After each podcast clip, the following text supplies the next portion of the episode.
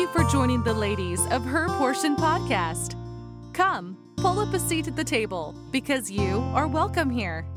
Grab your Bible and a pen and let's dig into God's Word together. Take a moment and pray that God would open your heart to Him as you listen. So, without further ado, let's get right into today's portion. Hey y'all, it's Jackie Carr here. And I know most of you probably know me by now, but I'm a pastor's wife and mom to five. So before I get into our Bible study today, I wanted to give you a little life update. My husband is a pastor in Slidell, Louisiana, where we commute to our church from our home in Mississippi. We recently sold our church property, which was listed less than 48 hours and already had an offer. So we're about to begin the building process. It's been so exciting. We've been doing cleanup and prep work. Also, I've been at home with my five children over the summertime. We just got a new puppy Saturday. It has been busy. But there's a part of me that loves a summer break for maybe two weeks. And the rest of the time, to be honest, sometimes I struggle. I thrive on feeling productive.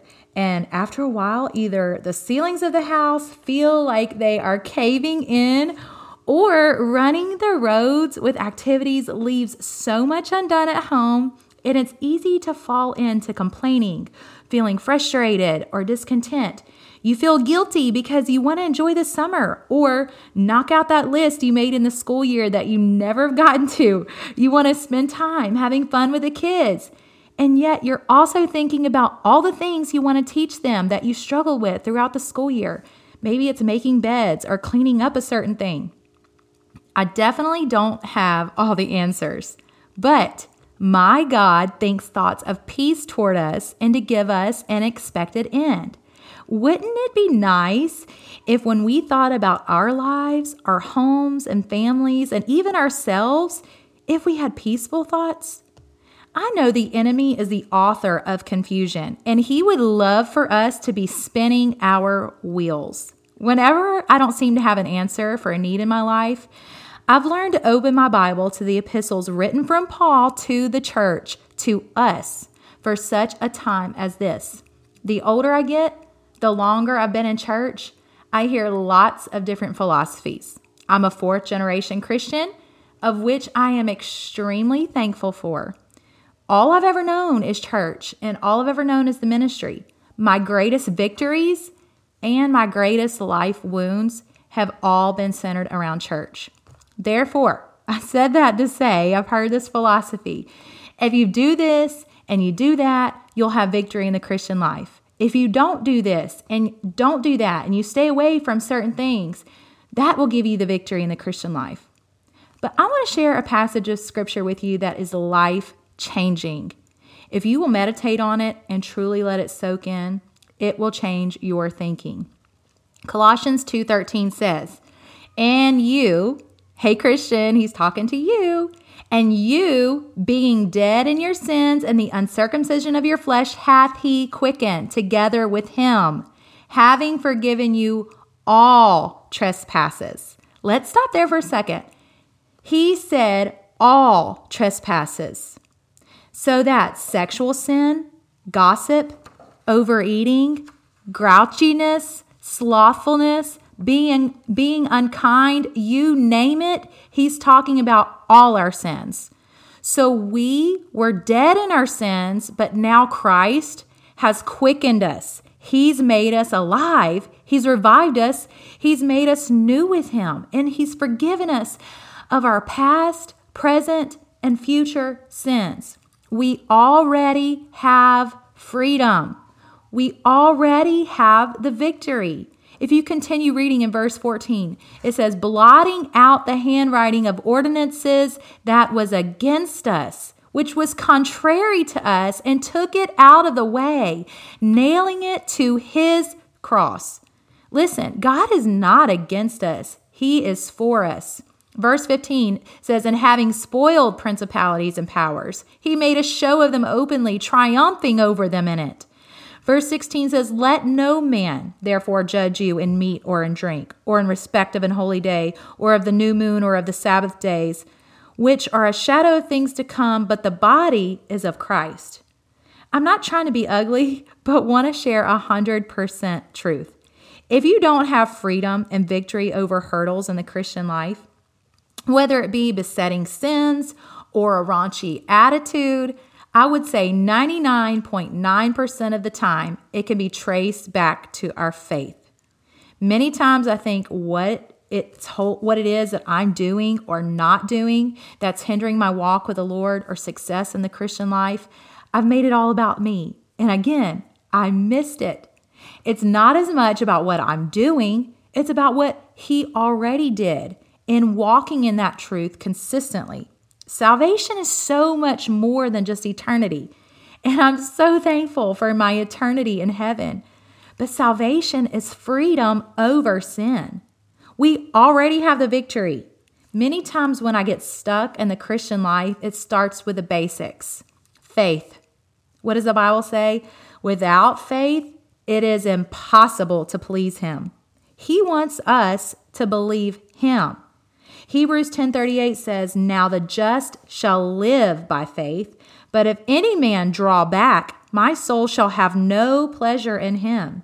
How do we increase our faith? First, I have to ask God to forgive and help my unbelief. Then faith cometh by hearing, and hearing by the word of God, Romans 10:17 says. So we have to bathe ourselves in God's word. That's how we believe. Next, I believe when you don't feel freedom, you don't feel that sweet victory in Christ, it can be traced back to thankfulness. I truly believe a lack of thankfulness can be traced back to the root of most sin.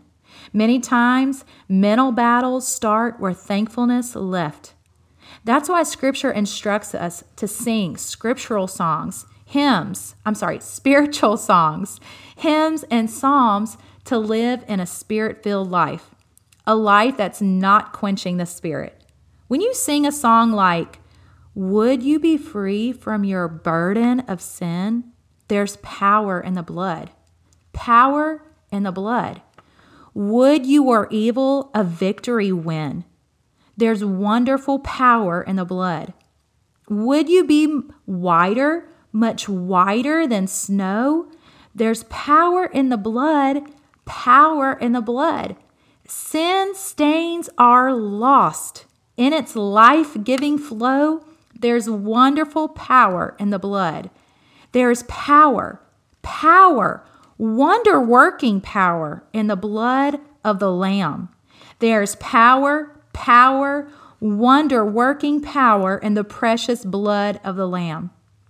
You know why it's hard dying to self? Hard serving with no reward? Hard serving when you've been hurt by church? Because we aren't living like we already have the freedom Christ paid for us already, free to those who have accepted his gift of salvation. Then the hymn continues Would you do service for Jesus, your King? There's power in the blood, power in the blood. Would you live daily his praises to sing? There's wonderful power in the blood. How can you quit? How can you quit when you sing a song that's filled with the truth that there is power in the blood? Let me encourage you if you're struggling, like I have sometimes, whether it be sins, mental battles, overwhelm as a wife and mom, whatever the case may be, do a faith check. How much have you bathed yourself in scripture? If you follow me on social media, you know I love to run. I normally listen to music and I pray, but if I'm struggling and can't seem to get past it, I'll listen to scripture. I'll either start in Romans or Philippians 4 and just continue to listen. So, how's your faith? How's your thankfulness? Next, do you realize who you are in Christ? Yesterday, I read this statement and it hit me like a ton of bricks.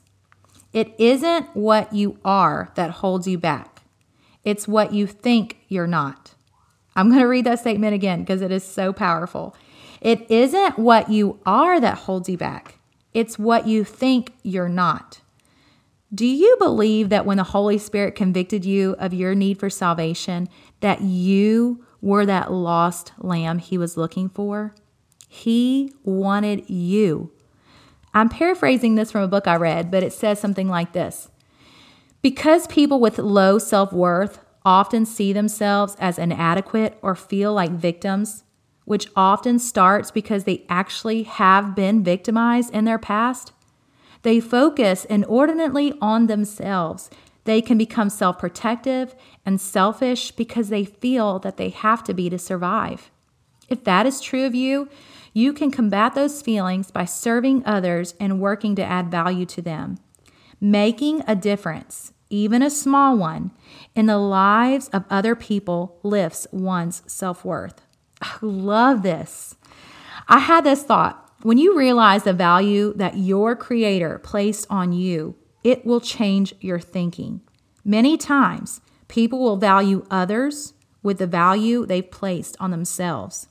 If they do not value themselves or understand the value that God has placed on them, it's hard to value people properly. You are fearfully and wonderfully made. His thoughts towards you are more number than the sand. Do you believe that?